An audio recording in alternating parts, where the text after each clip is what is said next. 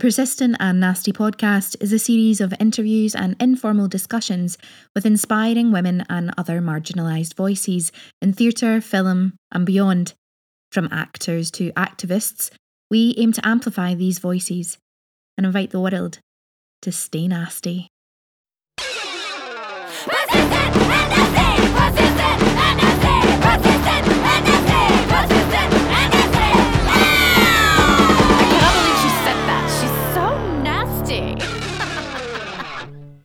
Hello, you gorgeous lot, and welcome to another episode of the Persistent and Nasty podcast.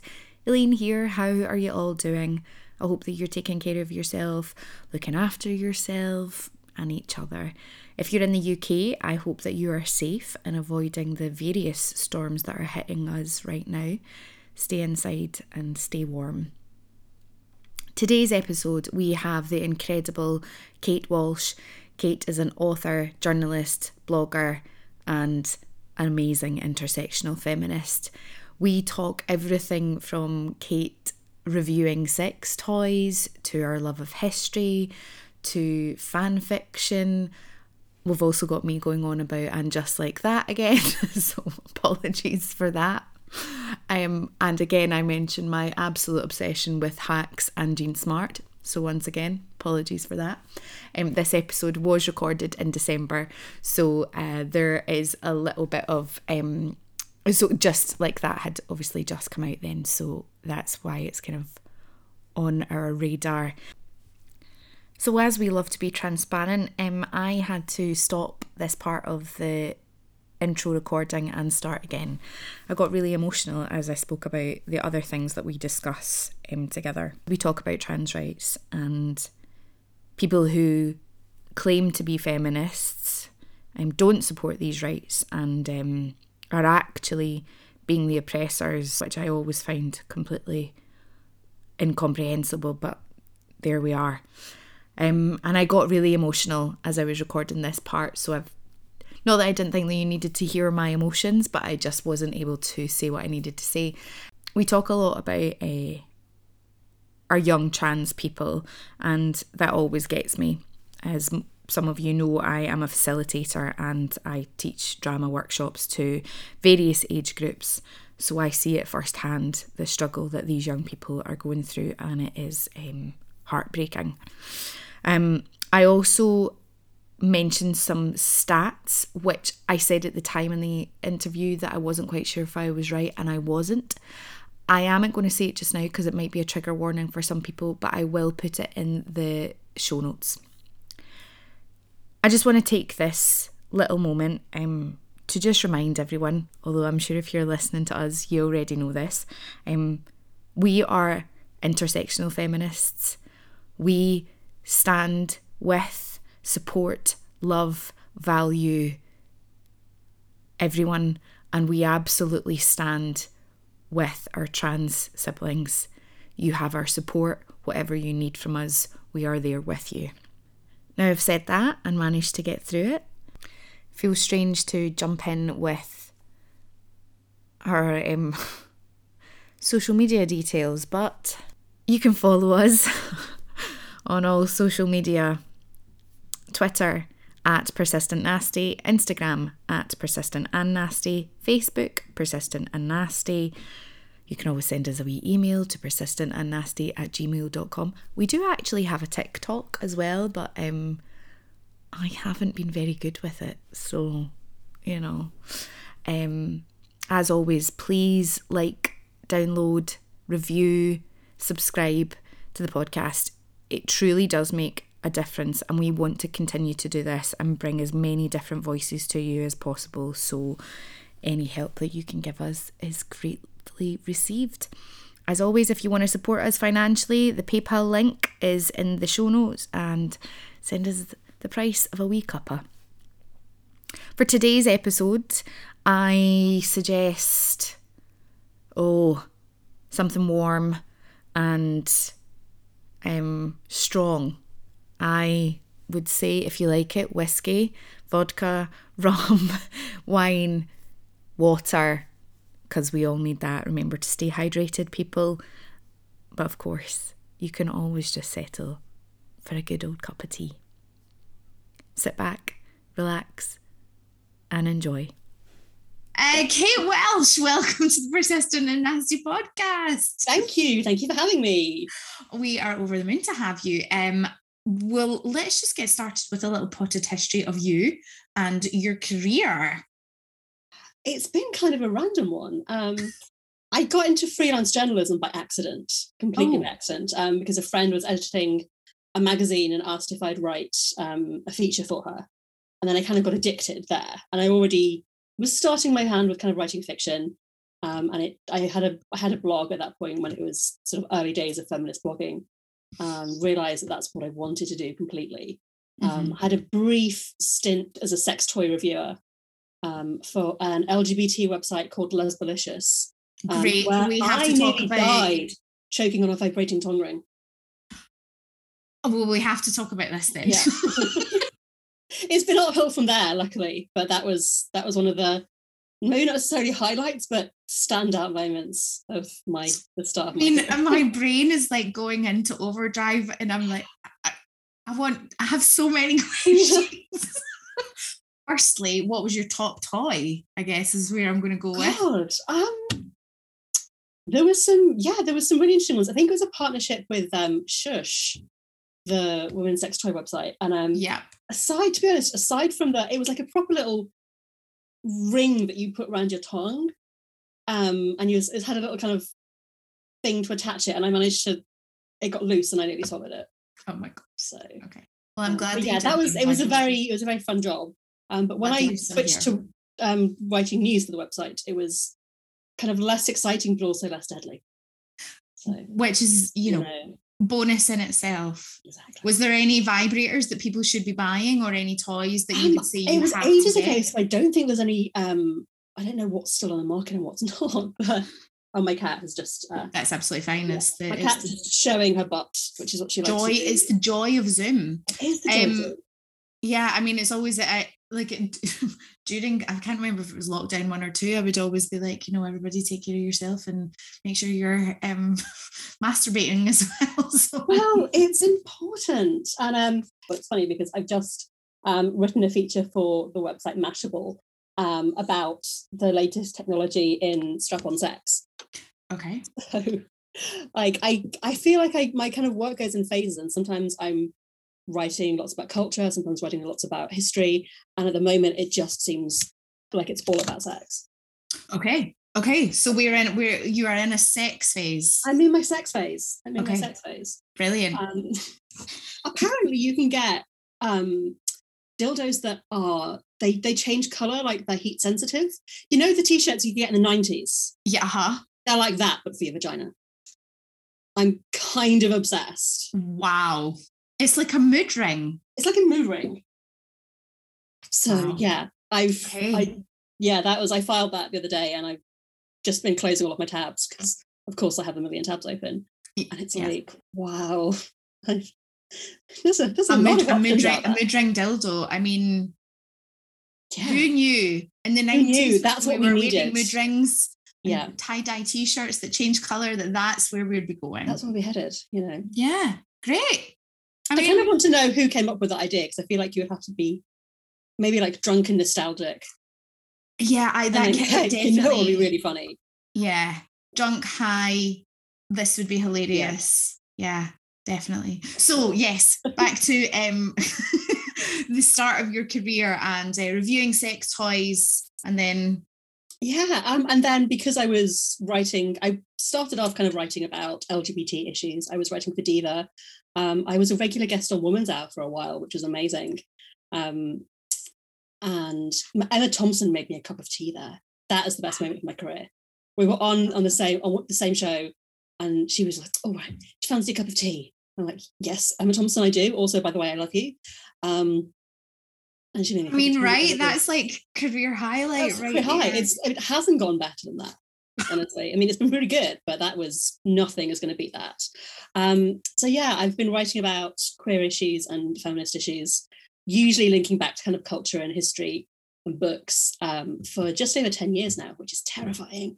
Um, I was books editor at Diva magazine for a while. I've been uh, features editor for a music website, um, and I also write fiction. Yes, you do. I, I do. I do a lot of things. I used to joke that I had career ADHD, um, but then it just turns out that I have the actual kind of ADHD. So I'm like, oh, that, that makes sense. You, so have you um, just are you been diagnosed? Yeah, and I think it's one of those things where it's like actually that makes so much sense in the context of a freelance career. Yeah. Because I always want to do five different things at once, and I get to jump around like between, particularly with articles, I get to jump around between totally different fields and topics.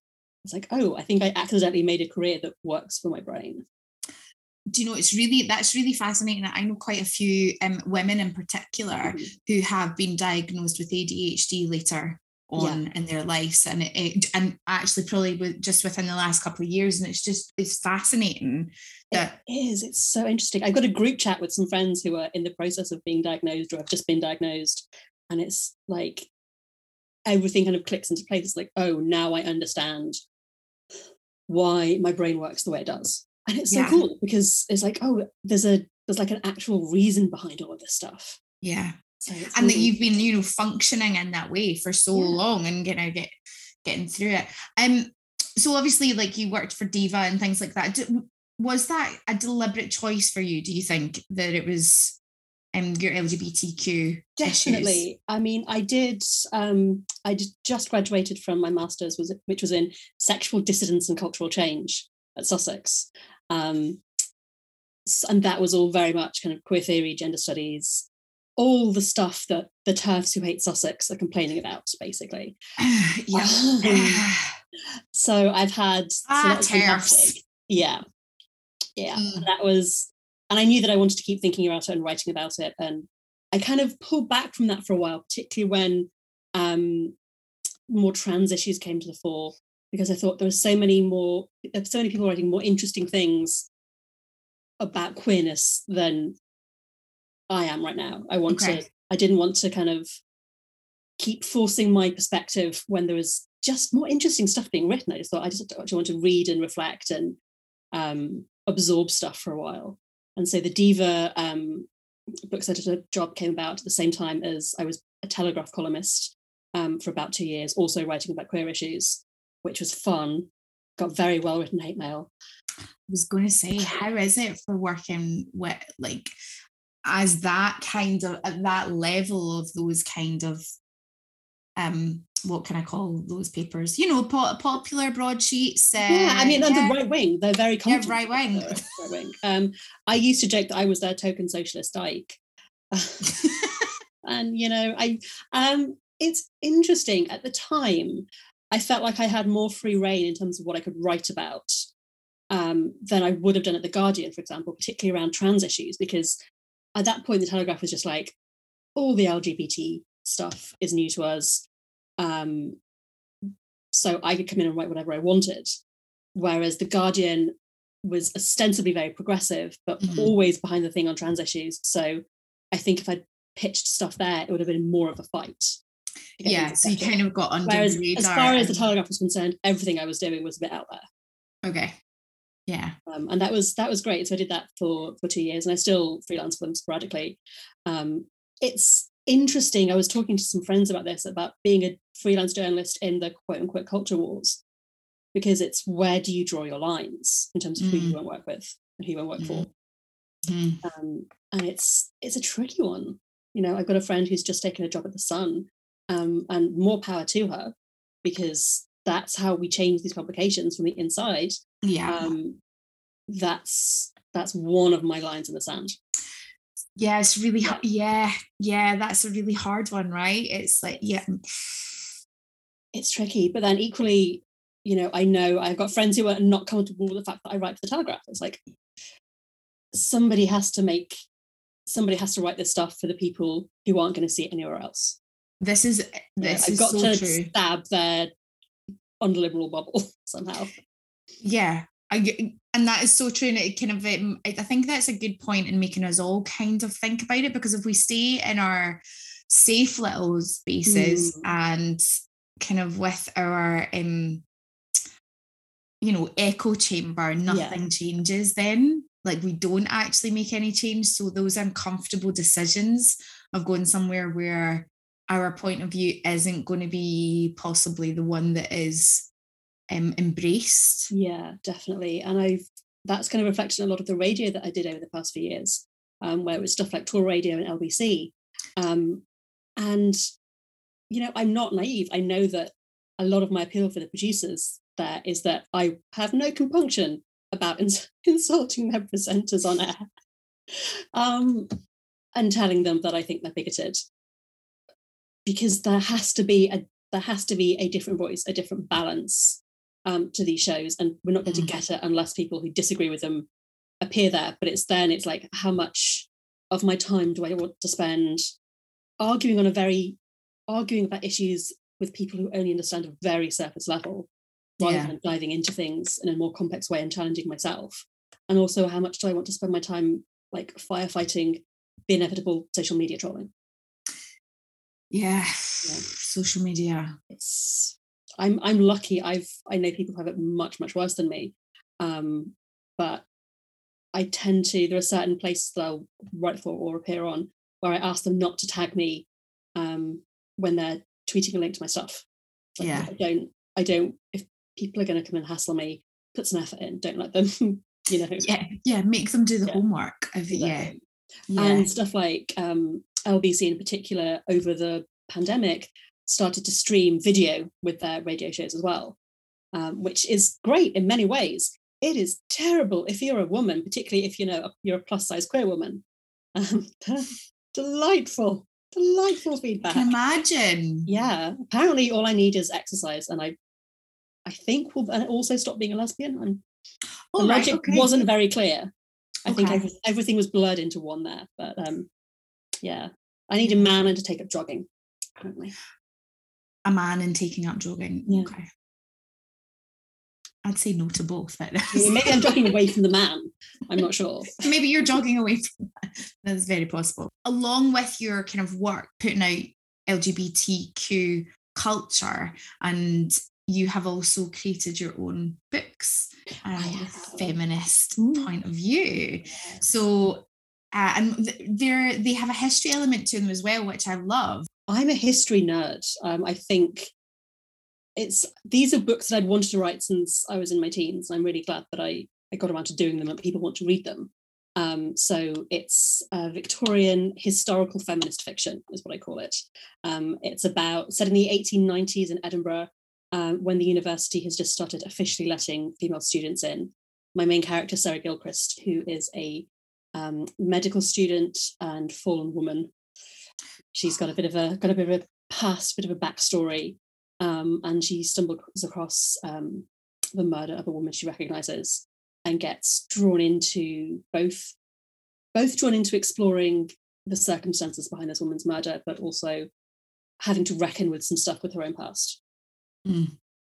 and that's so it's a series um, the first one is the wages of sin the second one is yeah. the unquiet heart um, the third one is the fate of empires which i don't have an official publication date for yet but hold the space ah how exciting how exciting i do i love that the fact that you because there's always this thing isn't there that women in the past mm. were quote unquote well behaved the yeah. you know whatever that kind of phrase means and that you're creating this woman who is um striving for change in a society that mm. not ready for it definitely and it's a fascinating period because it's the turn of the century um, and it's a society that thinks they are about as enlightened and progressive as it's going to get. Yeah. This is uh, particularly with the Victorians, they were very self-congratulatory as mm. an era.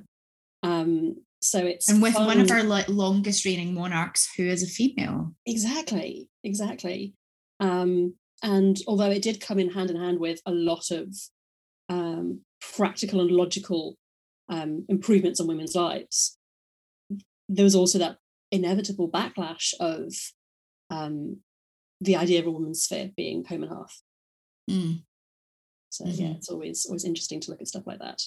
Um, yeah, and it's kind of fascinating because I'm I've just um, finished a piece looking at um, Radclyffe Hall, who was a 1920s openly lesbian writer whose book got banned um, in the UK, that literally got burnt after a Sunday Express campaign. Um, and looking at and that's you know 40 years after i'm writing sarah mm. but seeing the the remnants of Victorianism Mm. um, that is still present there were really interesting. when you kind of say it like that, it kind of makes me think, God, there's still remnants of it in our Oh, society is. now. There's an incredible book called by Rachel Vorona Cote called Too Much, um, which is about how Victorian expectations of women are still in play today. Mm. It's one of the it's up there with the books I wish I'd written. Um, it's incredible. Although Rachel's a friend, so you know she gets to write her book. I'm very happy for her. um, it's wonderful. I wish it was me. um, like, I'm just jealous. Um, but it's yeah, it's fantastic, and it, there really is that the the gender roles that were codified in the 19th century, um, particularly around women and particularly around queerness, um, that still are still in place today. Mm. And it's interesting to see, looking kind of at the past before then, how much of this stuff is actually invented by the Victorians. Yeah, that's re- it's so funny that you well I don't always make correlations like that and then having conversations like this I've just gone oh my god of course because Because we're so used to seeing the past presented a certain way. Mm-hmm. Um, and I think a brilliant example of that is Bridgerton, yeah where everyone was like, "Oh my god, this is like they're, they're doing race blind casting. This is so edgy." It's like, well, actually, there were a lot of people of color around at that point. Um, there's a there is a pretty solid case that Queen Charlotte was actually a black woman. Mhm. Um, it's yeah, the history is not as straight, male, and white as people think it is. or indeed some may want it to be I want it to be, yeah.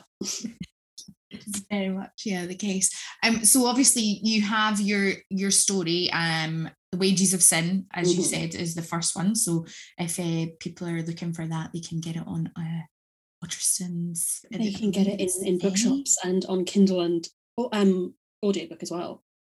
In, a, Oh. in a bizarre um, coincidence, the voice actress who um, reads The Wages of Sin is we we share a mutual almost best friend, very close friend, and it's like we that, how it's such a it's such a big world, and yet Mm. like okay, some things are just Oh, I, happen, I. I love all those little things when they happen. Um, and obviously you do, as you said, you're a freelance journalist as well. And how um has that been recently for you with kind of articles that are coming out? Because there's so much in the press. It certainly feels like almost every other week there is some form of I mean, I want to say attack because it feels like an attack, but discussion I'll put on um, the trans community. I mean, and- attack is right. I think attack Yeah. is absolutely right, and it's terrifying and it's depressing. Um, and it, yeah, it does make me question, you know, on a on a personal level, how much I want to work with certain people who are comfortable commissioning and pushing those lines. Um, and the interestingly, the Radclyffe Hall piece that I was just talking about, um, which is for them, it's a um, US publication, but it's like a, an LGBT website, and I'm looking at the Sunday Express campaign that got this book banned um, and comparing the media for around that and even the language used uh, to what's happening in the press around tran- for trans people today. Mm. Because it's in, in places, it's word for word. It's terrifying. We they're working from a very old playbook, and it's there are sections of society that I don't expect anything better from, sadly. Um, Yeah. when it's people calling themselves feminists, particularly people who, particularly lesbian feminists, it's like, all of these arguments being thrown at us, you can't just sit there and throw them back at other people. Um, and it's it's horrifying. And you know, I've got a lot of a lot of trans friends who are really hurt, just emotionally hurt as well as practically hurt by this, and it's horrifying. Um, and I love that we're that in the world today, people are feeling comfortable to sit in these new identities, whether it's new to them or new to the world at large. Like I joked to my sister the other day that um, I probably know more people who have come out as trans in the past two years than I do who've had children. Um, just that's that's just kind of my demographic. Mhm. And God, I just people who are so much happier, people who are coming into themselves and living the lives they're supposed to be living. And the idea there's a back it's it's stupid. I don't understand it Mm. in a lot of ways. Um, but it's also very frightening. And it feels like we're moving towards um, a much more illiberal society. Yeah, it really does. There's a real uh, yeah unease unsettled unsettling yeah. um, aspect to it all. Um, I'd really love to pick up on what you said there about um, being a lesbian feminist mm-hmm. and that kind of point of view. Um, would be great if you could kind of delve a little bit deeper into that and what that is like within the community at yeah. large, because that is such a, I think as well, there is such an erasure of um, you know there's a lack of bi visibility mm-hmm. in our society and our TV screens and our theatres, etc. But I do think there's also, although there does seem to be a little bit more of a push with um for lesbian vi- visibility, yeah. but nowhere near as much as I would say that there is for gay visibility. Yeah, definitely. And I mean, equally, even then, um, TV, generally speaking, is too straight. God, yeah. Um, you know, don't get me wrong, some of my favourite TV shows are straight, but it's interesting. And yeah, I think as speaking specifically as a lesbian, there have been points in the past few years when I've always been ashamed, almost been ashamed of that word because it felt like it's been co-opted um, by TERFs. I'm not going to say, you know, feminists because they're not. Um, it's you no that, that that's not a definition of feminism I'm comfortable with. Yeah. Um, the lesbian community has always needed to reckon with the level of transphobia there. It's always been present, I think. Um, but the reason it's always been present in a way is that because trans women and trans lesbians have always been around, have always been part of our community. This isn't something new. This isn't just, you know, men deciding they want to invade women's spaces or queer women's spaces for kicks. This is there is a long and beautiful, proud legacy of trans queer women that is being erased. And I just don't think as a cis lesbian, as a broadly cis lesbian anyway, um, I don't feel like I can sit back and and let that happen. Yeah, and uh, the conversations that you're having within your community, like, mm. um, how are they going? It's interesting. I mean, and it's the whole thing of not wanting to be completely in a bubble, um, but also, you know, I have deliberately told my circle of acquaintances based on their views about this because I think this is one of the biggest issues of our time, a massive human rights issue. And quite frankly, if you don't think that trans people have the same rights as cis people, I can't really, in good conscience, be friends with you. Um, but in making sure that I'm still engaging in the debates, kind of overall, whether it's you know in person or online, there's it's a sense that I think that lesbian spaces are being threatened. And of course, mm. they've always been threatened um, by myriad things. Um, the number of, I mean, the number of gay bars that have closed down even long before COVID yeah. has been dramatic. There were never that many lesbian bars to begin with. It has shrunk hugely. Um, we're a minority within a minority. It's very easy to sit in a place of victimhood and think any changes, oh, people are are taking away the few rights that we've got, the few spaces we've got. Um, and that's that's not the case. Um, and there's a depressing argument that women who would once identify as butch lesbians um, are being pressured to identify as trans men, um, which again isn't the case. Um, and you know, you look back on what people would have described as classic lesbian novels like Stone Butch Blues, very much deals with trans masc identity. Um, it's I find it very difficult to have people act I say people, I mostly mean Julie Bindel, um, act like there's this pure, perfect lesbian culture that's being defiled. Um, that feels very fascist to me. I don't like it. Yeah, um, it's it's it's deeply frustrating because they're white, trying to whitewash history in a lot of ways. Um, and there's the the Rebel Dykes documentary that's about at the moment, um, which looks at um, queer feminism in the 80s, and it's focused around um, a queer S&M club for women. Um, and it's it shows all of those things that were being told of recent, you know, internet inventions. Like we've always had kink positive lesbians, we've always had women in our community who are sex workers, we've always had trans women. That none of this is new. Um, and there's an attempt, I think, to be made that people are trying to divorce us from our own history, mm.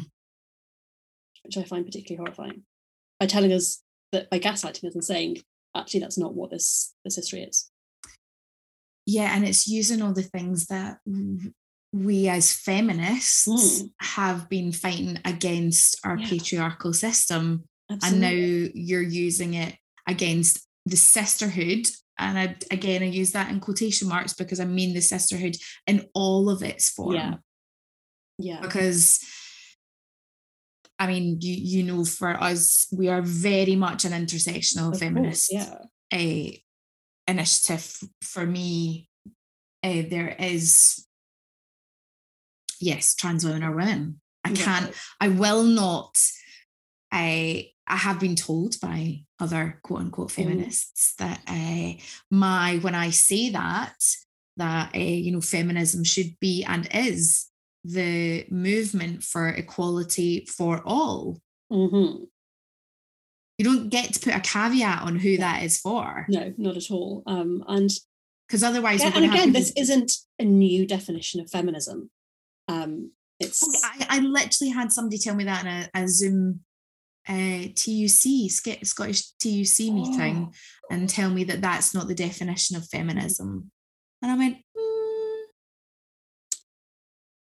Interesting and, and depressing, but um, yeah, it's a. I think there's a real concerted, has been a real concerted infiltration from the right, a very deliberate one, um, into into feminist spaces. If anything if anybody is violating our feminist spaces, it's the right. Um, I'm f- obsessed actually with the way the role that Mumsnet plays in this. I could talk to you for hours about this um, because this isn't just some cute little forum set up by parents, set up by mums to chat about childcare. It's it was founded by Justine Roberts, whose husband was, if not still is, the head of Channel 4, and had always there pushed a very transphobic, anti-LGBT, pro-Tory agenda. Yeah. Um, and I noticed because it's I sort of hate Reddit for a very long time um, and regret giving them giving them the clips, but it was one of those I kind of need to know what people are saying, and it just got to the point when I I reached saturation point. Yeah. Um, but you'd see a lot of posts going, well, you know, I used to vote Labour, but obviously I can't anymore because they don't understand what women are. So I'll have to vote Conservative instead. And people go, hmm, yeah, I should consider that as well. It's like, don't you realise you're being played? No, and that's, that's without the fact that a huge amount of you know dark money from um, the US religious right is being funneled towards quote unquote gender critical campaigns in the UK. And the, exactly this whole um, again the correlation that people don't seem to be seeing for me is and in, in particular I find it surprising a lot of the time when it comes from older lesbians in mm. particular mm. who um, aren't seeing the way that the press are using them to push the agenda that trans people because we never talk about trans men no exactly. Trans men are never spoken about. Yeah There's because, because trans men are just poor little confused lesbians right? Oh my god i hate it so much. Right and that's never so that's never so it's always about a trans woman that we're mm. talking about. And the language and the tactics that are used are the same things that were used against the gay community yeah. 50 60 years ago. Exactly. And you not know, even that long ago i think. Well yeah exactly. And it's like well so we've moved on from you know in previous times a gay man it was just a pedophile yeah. So now a trans woman is a rapist. Yeah. Can they not how how can they not see how can they not see the correlation of what is being done there? And that the fact that somebody who is part of that community 30 40 years ago is now being the oppressor for want of a better word because it's a cult it's doing everything that cults do it's isolating them from the rest of their community um you know giving people a common enemy and it's it's really horrifying and the people they're allying with do not have women's rights in their best interest. They don't. They're not concerned about the, the rights and the interests of lesbians or bisexual yeah. women. It's. I mean, we see we can see what's happening um, with abortion rights in America, and a lot of the people at the centre of that movement are quite happily allying with people who would describe themselves as gender critical feminists. I mean, a lot of the big names in that, you know, quote unquote feminist community will go to the states and appear on um, you know the shock jock far right talk shows because hey at least they're getting their point across right um and so that yeah it's actually scary it, it it's um it's it's, the, the kind of people they're ready to ally themselves with is very telling. yeah and there isn't much you can add to that because it No. it says it all right Yeah. if There's you're a, the level to of hypocrisy is staggering. I mean, and she's not remotely the most important person in this movement at all. But J.K. Rowling did not have a problem with Johnny Depp, um, who had actually who had been accused of and then proven in a court of law that he had been violent to his female partner. Um, apparently sent roses to Marilyn Manson in 2020, saying that she was sorry he had a rough time. I could be paraphrasing there. Um, this is purely based off Twitter. Please don't sue me. Um, but yeah, more than happy to actively support his casting and then to turn around and create this straw figure of the predatory trans woman. It's hideous and it's depressing. And I'm it's hideous and it's depressing and it's for a generation of young people who thought they had found a story and a Yeah. character that was the hmm. heartbroken for my friends are Harry Potter fans. yeah outsider and you know and then she turned around years ago and said that Dumbledore was gay so you're giving a platform Yeah. to that this this um idea of this character who is beloved by everyone I mean, I have friends who, you know, the Harry Potter fandom was was and is hugely important to them and, and has to extent shaped their lives. And to have that, to have the creator turn around and be like, actually, yeah is is horrible. Um, but equally, you know, the press that's being funneled towards Rowling is taking away from the issues that are actually facing trans people. which is, exactly um, you know, terribly, hideously long waiting lists, decent healthcare access, the fact that people are more likely to suffer with mental health issues or live in poverty um, because of all of these other intersecting issues. yeah You know, it's and the rate of suicide in our young trans community is um, I read a fact on this and I don't want to get it wrong, but it is something like um is it 26% of straight children will consider suicide, Mhm. whereas 76% of trans children will consider suicide. it's that really is fucking terrifying. And the fact that that is not a conversation that we're having and we're talking about fucking toilets, yeah, I can't get on it's, toilet it's thing again appalling. 'cause- Um, the poet Josie Giles um, makes some fantastic points around this on Twitter about the things that we should be discussing um, and should be campaigning for. But of course, when you're constantly being, you know, when all you do can do is firefight, then that means you don't get to campaign on the issues that are actually, you know, going to move things forward. And that's the point. It's not about toilets. It's about making sure that the trans community is so under siege um, that they can't go and fight for what they actually need. Yeah, I think we're going to see another Section 28 in the next couple of years. I do. which makes me feel sick to my stomach that that is even a possibility in a supposedly progressive country. I mean, it's not, let's be honest. And I think at this point they've stopped even pretending to be progressive. Um, Jacob Rees-Mogg, loathsome Uh. was talking about how um, you know pushing back against the the Human Rights Act means that they they can get rid of political correctness, and it's just like they're they're fetishizing being a dick, basically. Mm. Yeah. It's it's it's genuinely scary, and it's yeah, you do hit that point of should I be using my my time and my work in a more productive, activist focused way? Um, you know what the, what the balance there is. Yeah. it's it's a tricky one. and then uh, there is like there's a whole thing as well about um I think activism and you know when you are a voice or in a position to have that that you can't fix it all. Yeah. and that realization is heartbreaking. And then it's about well what can I do? Yeah, and then that also feels huge because then it's well which way do I go? Because who do I leave behind? If you can't or find s- yeah oh god yeah it's Ugh. yeah. How can you support everybody at once? And of course, we can we? It's it's huge and it's depressing and it's scary. Um, but the thing is, they want us to be depressed and scared. Yeah, they do. Because if we're depressed and scared, we're quiet. Yeah, exactly.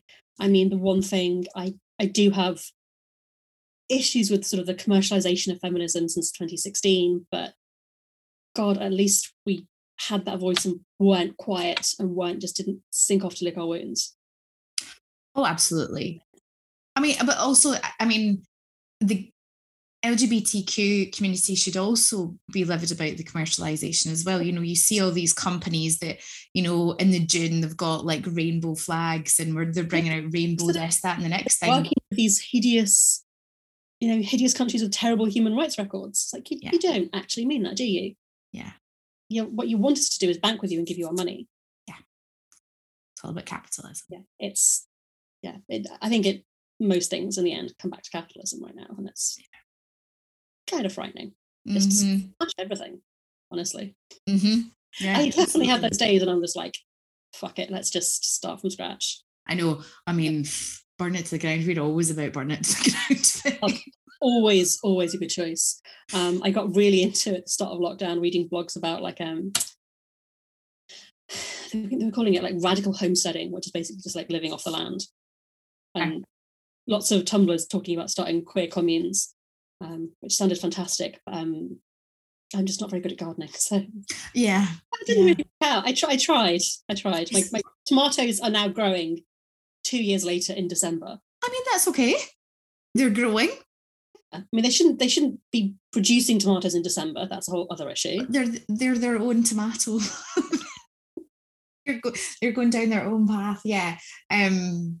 It's yeah, pull it back. We need to start again and some but how we do that really. And it's really easy to to look at everything that's happening and feel completely overwhelmed and feel like you want to retreat from it. And it's getting that balance between self-care and numbing yourself, mm.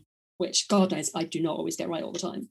Um, oh, I um, didn't. I think and it's does. yeah, it, that doesn't mean that it's not still important to have conversations about, oh my God, the end of season three of Succession or I haven't seen it. I will say nothing. Um, or you know, celebrity gossip. All of that stuff is still important and still produces joy, particularly queer joy, particularly trans joy. Um, and that's what we have to come back to, I think. I mean, the big thing for me is that, you know, the the misogynists, the homophobes, the transphobes, the racists, they don't want us to be happy and actually being happy is probably the most radical thing you can do. Mm. Burning it down is a really good second. Yeah. First. I like. I, am gonna. Uh, yeah. Wait, that needs to be on a badge. I that'll get on a badge. Get that. That needs to be on a badge. I'm talking about that. Let us find something positive then. So tell me about how in the last like kind of 10 years of your career, you've noticed a positive change within your writing to the people that read it. Maybe it's an exciting time to be a writer, but I think it's an even more exciting time to be a reader at the moment, particularly when it comes to journalism. Um, I'm starting up a newsletter in the new year, and it's called I Wish I'd Written That.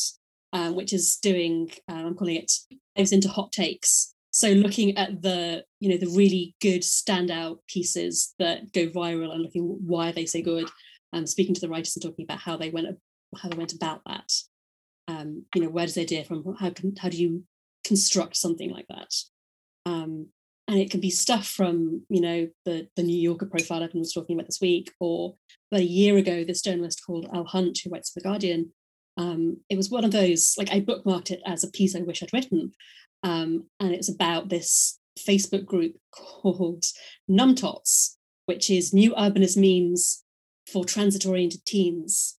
Um, it's actually mostly, I think, made up of 20 and 30 somethings now, um, but it's a group of people who are really into public transport infrastructure um, and better, more affordable housing and practical changes. And you'll get anything from, I am a hardcore member now, you'll get anything from um, people posting pretty new tube maps to um, going, hey, this city has just um, made a massive difference towards carbon neutralizing their their inner cities. Um, and that was like this intersection, this Venn diagram of something really fascinating and topical, but also people being really in a lovely way weird and obsessive about random stuff and as somebody who gets weird and obsessive about random stuff i i love that kind of thing. Um i just feel like it's a there are so many fascinating subcultures bubbling away at the moment. Um, it's just kind of delightful to dive into. Um it's become much cooler to be really into stuff i think. You know we had that 2010s kind of detached snark. Um it wasn't you know it wasn't actually cool to like stuff and now we're all embracing our inner geek and i love it Yeah, it's so true. It really does feel like that, that kind of idea of just like, you know, finding your little thing and like, yeah people just feeling comfortable with just being really into stuff and Um, be, yeah, and being really honest and just being like, this is it. This is, this is my obsession with Gen Z and the kind of generation just below Gen Z of like, I totally believe they're going to change the world. yeah definitely just like I, I realize that's a lot of pressure to put on them but I'm like just they're just so open. they used to at this point yeah they're just so open in a way that I can't and maybe maybe we maybe when I was that age that generation we were but I don't think we were no i think there was still too much passivity there i mean i think about when i was a student and feeling like particularly you know, I was at edinburgh and it wasn't a radical campus at all um, and just thinking oh i i thought people would be you know wanting to start a bloody revolution or something. Mm, um, and there was it was much harder to get activism off the ground there. Yeah. And bearing in mind this is 2001 to 2005 um, it's there was the the ideas were formulating the impulses were formulating and lots of places you know this did happen. Um, but i think we've been we've been hampered a great deal um, particularly you know by stuff like the recession and then you've got gen z who are coming into a world that's already fucked. Yeah yeah yeah. Basically as adults. Yeah. Um, and have fewer illusions i think. Yeah that's a really good point because even you know as someone who is an activist i would say that my activism really was only kind of pushed forward and pushed to the front probably in my early 30s was when that started. Because i am like that kind of what am i am that micro generation generation x or a zennial Zennial, might be a zennial yeah one of them an aged millennial that's me I got told I was a geriatric That was the term. Throwing around, and I'm. I mean, my back might agree with it, but the rest of me doesn't. Ge- What the geriatric millennial? Like, no, Yeah, I know. The first time when somebody told me that, I was like, "What? I'm a geriatric millennial," and then I was like, "Oh. Mm. Yeah, my knees, my knees. It's my knees that would agree with that. Um, but yeah, I think when I was in my twenties, it was like ah, yeah, definitely, and I think it's the we did such a kind of like you know you could get stuff things were really ready available the change in technology was really huge we'd gone from like we still had a Labour government. yeah You know that I think has made all the difference. that's god that's so true I didn't even And think about that I mean, and much as I am distant, certainly now disillusioned with the Labour Party. Um, God, don't you miss Gordon Brown? God, so what was I saw recently and somebody said something and it was like along the lines of Gordon Brown came out and spoken for I was like, oh my god, Gordon Brown's making sense. Can we just go back to that? I was like, you know, because the last time everybody was like, oh, get rid of him. And then it's just, I mean, it has been a shit show. We all know it's a shit show. Um, but because of this younger generation, I do see such a change and they give me such hope. definitely, definitely, and I think we'll see more challenges to the two-party system as well. And we're starting to already with, and certainly in Scotland is it's a massive difference, and particularly you know looking at the Green Party in Scotland. Um, yeah, I think there's definitely I definitely feel more hope for the future than I do despair. You're in Scotland, right? You're Yeah. East, East Coast. I am. I went for the version of less rain. Sensible. Colder, but less rain. Colder, definitely colder. I like the cold. Cold. That's one of the reasons I moved up after Yeah. 10 years in London. I was just like, it's too hot. I need to go somewhere cold and dark. Scotland. Scotland. Although we are beautiful when the sun shines. Oh. God, I, I love it. I love it. Um, we there's a, a reasonable chance we'll end up, my wife and I, kind of like moving to various places over the next few years in terms of where work takes us both. But even from visiting Edinburgh as a kid, Edinburgh was home. I don't know Mm. what, like we're just vibing on the same frequency. Yeah just that kind of thing of you're totally drawn to it and it, like that kind of thing of moving up have you noticed like differences in the city and the change as well like Yeah, it's interesting because I I mean I moved up um back in 2014, so I've been here, I've been here a while now. Seeing the way that the fringe has turned into this massive corporate monolith. yes It's horrible. it's really depressing deeply depressing. Um, and the awful thing is like it it needed a reset. Um, but just did that reset have to be COVID? I Um, know. And will, and will things build back to the way they should be, or will they will people use it as an excuse to make it more commercial, more capitalist? no i think it's probably if the if the industry promises of change at the start of lockdown were anything to go by and now their behavior that we're coming back Yeah. is anything to go by i would say that unfortunately not Yeah, And it's so those The of us brief- who experienced the fringe of 15 years ago, 20 years ago, like when you could take a risk on a show because it was two pounds fifty. Yeah. And you might see one of the most amazing pieces of theatre or dance or poetry that you'd ever seen and it cost you two pounds fifty. Now it's just it's there's something so and I think the people of Edinburgh, I remember having a conversation with a taxi driver a couple of years ago, and they were like, "Oh, we just we would quite like it to go back to like the like it's almost like do a separate festival where Yeah. it's like back to what it used to be exactly. because they love that as well." than the Edinburgh Festival in Yeah. a lot of ways. And Yeah. it's, it's depressing and it's it's makes it difficult for the city. Um, and then we've had all the issues around um, that Airbnb have Mm, bloody encouraged um, of festival lets, and it's, it's made housing almost impossible up here. So yeah. It's all these different, there's so many different things. Um, Kaite, I just wanted to ask, and please, if you don't want to kind of talk about it, that's absolutely fine. But it's something um when I was talking to Hannah Jarrett Scott and we were talking about um kind of lesbian visibility and mhm. um I don't know if you've watched Float on um BBC. I haven't yet, to my shame. I need to. It's really beautiful, but really, really um, we kind of talked about that kind of you know uh, the, the visibility of queer characters on screen Yeah. um, and in books and Mhm. in radio drama for young people in particular and just like hannah kind of touched on what that meant for her what that would have meant for her as well um, and i was wondering if I could just kind of ask you about that for you as growing up what that yeah. what I would mean, have been great and what do you wish you had now i guess yeah I mean, it's interesting because I, you know, I grew up in the 90s and I grew up in, um, I went to a convent school. It was Okay. very, like, it wasn't just a convent school. It was literally, we had a chapel in the school. The nuns lived in the school. Um, there was a graveyard of dead nuns next to the hockey pitch.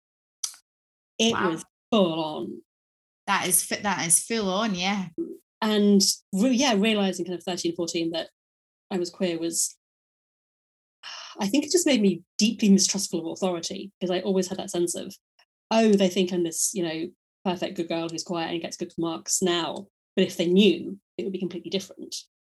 Um, and I remember in sixth form, um, I was I was a library prefect. I was very proud of that um, because the library was my happy place. Um, and we had quite a few um, books on like the sixth form bookshelves that the younger students can see um, that were around kind of the mentioned queer issues that had lesbian characters. Um, and I went back um, to give a talk to my school about a few years after I graduated uni and said to the librarian, it's like, how, like, did you know that? Like, how did you get away with that? Because I found it incredible. I just sort of assumed that you must have gotten these books and maybe didn't realize. And she sort of looked at me and she was just like, who do you think I was getting them for? I was like, oh my God. She was like, well, one person was going to read them. I'm like, really sweet. I came out during sixth form and the there were teachers there who would I went from, you know, being the one they called on for every question to they wouldn't acknowledge me.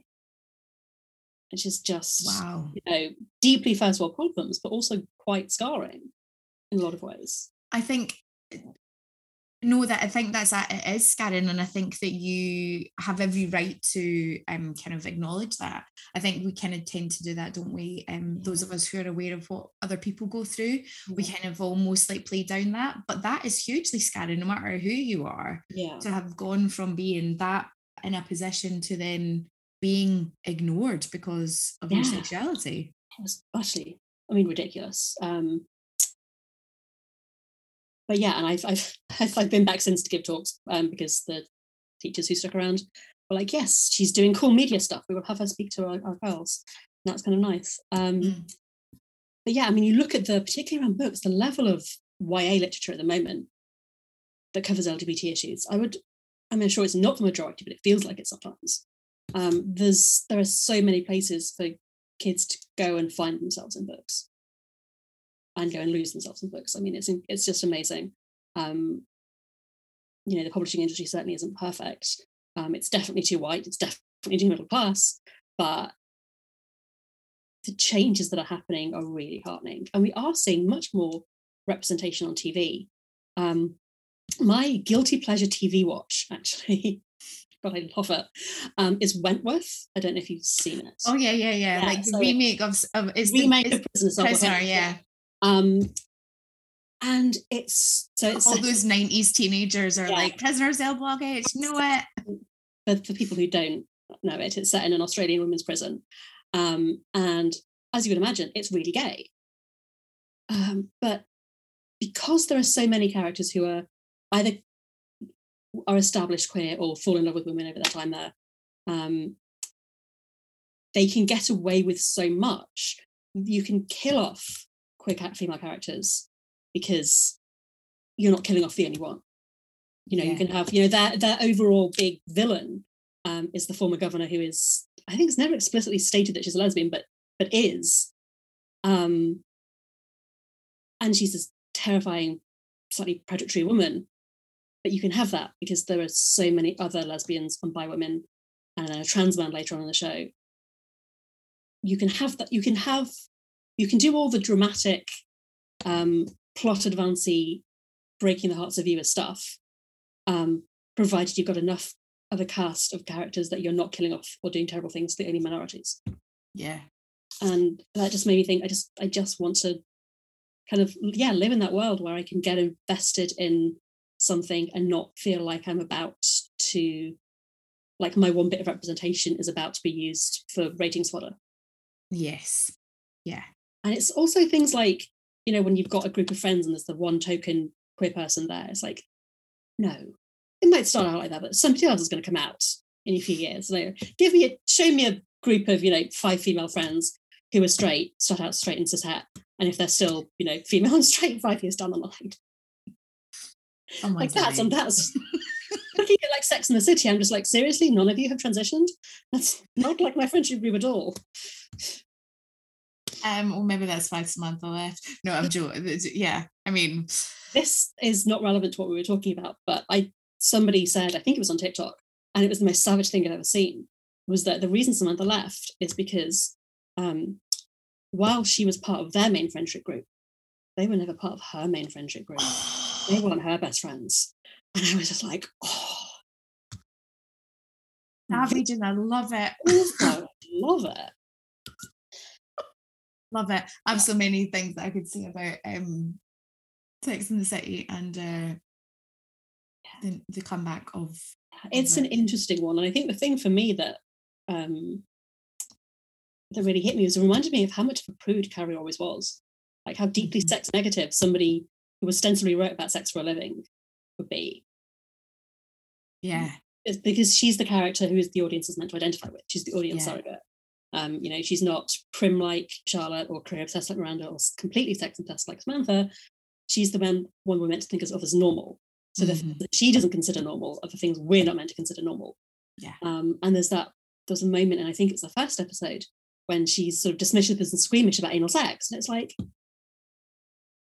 okay, I mean, you're in your fifties now, just chill out. Yeah. Like whatever you. Obviously, as people, we can like whatever you like, but as a as an audience, identify a character. That's really problematic. Well, also like what I find with that as well is, you know, she was asked about um masturbation Yeah. and got all embarrassed about it. And I think for me, I was kind of, you know, I can't- how old would I have been when Sex and the City first came out? Maybe 15, Yeah. maybe. And at the time, a show with four women in the lead, like talking about sex. Like it was really, it was, you know, it kind of held them to that idea of like powerhouse females. Now I have got to try to go back and watch Sex in the City and been like, oh my god, it's so fucking misogynistic. Yeah. Like, and then kind of going, okay, I'm trying to keep it in its little box of for Mm. when it was. But then I think I just found like I found episode one. My friend actually said it. She was like, they're kind of all they've made them pathetic. Yeah. And that infuriated me as well because it was like, so what you get to 55 and as a female, that's you're I don't know any woman that's happened to though. I don't know. No, all the Oh, women I know get fucking more, more amazing. radical. They have gotten Yeah. more open about talking about stuff. It's yeah, and again, it's reinforcing this idea that um, being not politically correct, but politically aware um, and comfortable in your body is something that's just for the younger generation. It's a phase that we'll grow out of. Essentially, we all go back to you know our um, unwoke sex negative roots, and it's just depressing. and also the whole bit with Miranda and the I mean, we're now doing a review. Yeah. uh, just like that. But the whole section with Miranda in her class, Yeah, I was like, I- I there's actually no way. it. I haven't seen the full thing because I just couldn't. My cringe kicked in too badly. Okay, so I something I, I don't want to kind of say too much, but basically there's a whole moment where her lecturer is a woman of color Yes. and it's just and Miranda keeps saying all these things and the whole time I was watching I was like I don't believe this because the woman that is Miranda Yeah. would be educated on this stuff because she always would be it's it was very it was very strange and it felt like they were doing that to make a point as well oh yeah they, yeah they felt like lots of Yeah. i mean don't get me wrong i'm very here for the whole um arc with Sara Ramirez play who plays Che and is just insanely hot. Um i mean i wouldn't have picked somebody up at a funeral but okay. No actually you know what? My funeral i just want it to be a big free-for-all flirt session. Like, yeah I'm like bad on in Yeah. go for it. Do, what, do whatever's going to make you feel better that day. But yeah it's anyway um yeah but the kind of the bi visibility of things which is quite we were talking about in uh, lesbian vi- visibility i've just finished watching hacks i don't know if you've seen it yet Yes, I have. Um, it's not much that I've seen it as that um, my wife watched it, and then about her third rewatch in the space of about two days, I managed to get time with her to sit down with it. Um, and now I think I've been left for Jean Smart.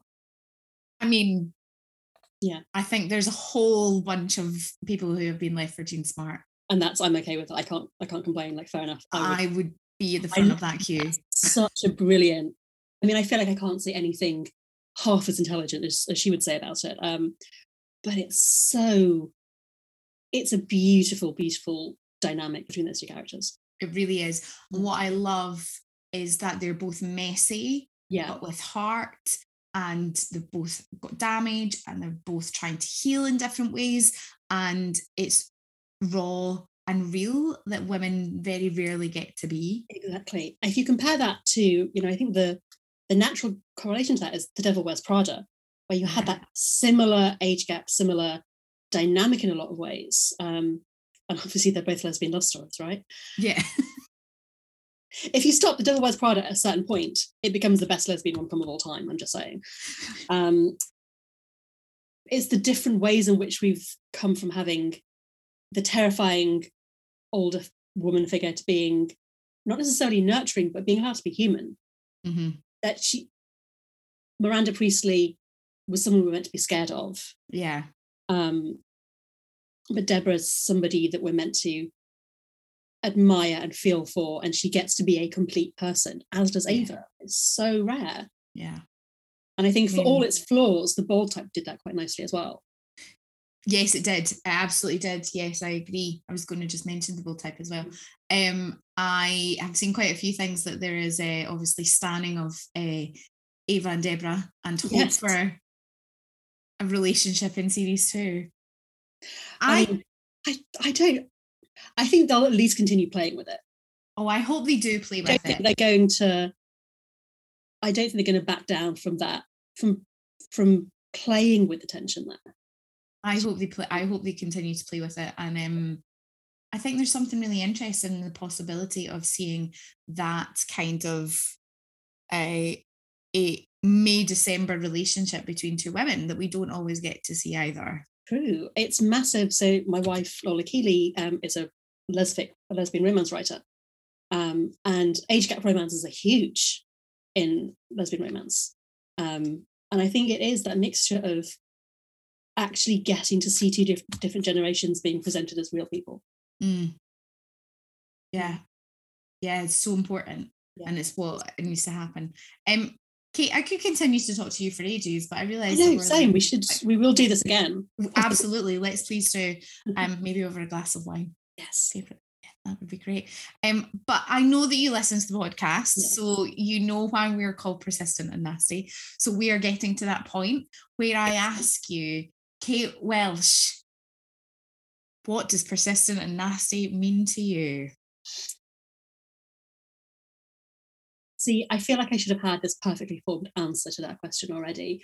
Um, but it just, I think even from the first time that I heard it um, as the title, it resonated with me really deeply. Obviously, there are those, um, it's a reference to, you know, um, key political sort of quotes from the Yeah. past decade. Um, but and it's the reason that those quotes became so embedded in our consciousness as well. Um, these are the two things women were never allowed to be. We're never allowed to be stubborn, just bloody, pig-headed, and we've never been allowed to just stick to our course of action despite so many people, i.e., men, telling us that we're wrong. Um, if we step out of line, if we criticize somebody, or if we act, act in a way that's deemed to be unfeminine, we're nasty, we're unpleasant, there's that sexual connotation to it, um, and bring it the fuck on. Yeah. I also love that you didn't have it perfectly planned because I love it in the moment. It's so um I it's so find if I try and plan things, I forget them when I'm going to say it anyway. So I just want to let everybody know. So, The Wages of Sin and The Unquiet Heart available wherever you wherever you get your books. exactly, support your local independent bookshop. Um, Absolutely support your just buy books because books Yeah. are fucking amazing. What ones? I just just buy books, buy all books Yeah. everywhere, and go to the library where you where we still can.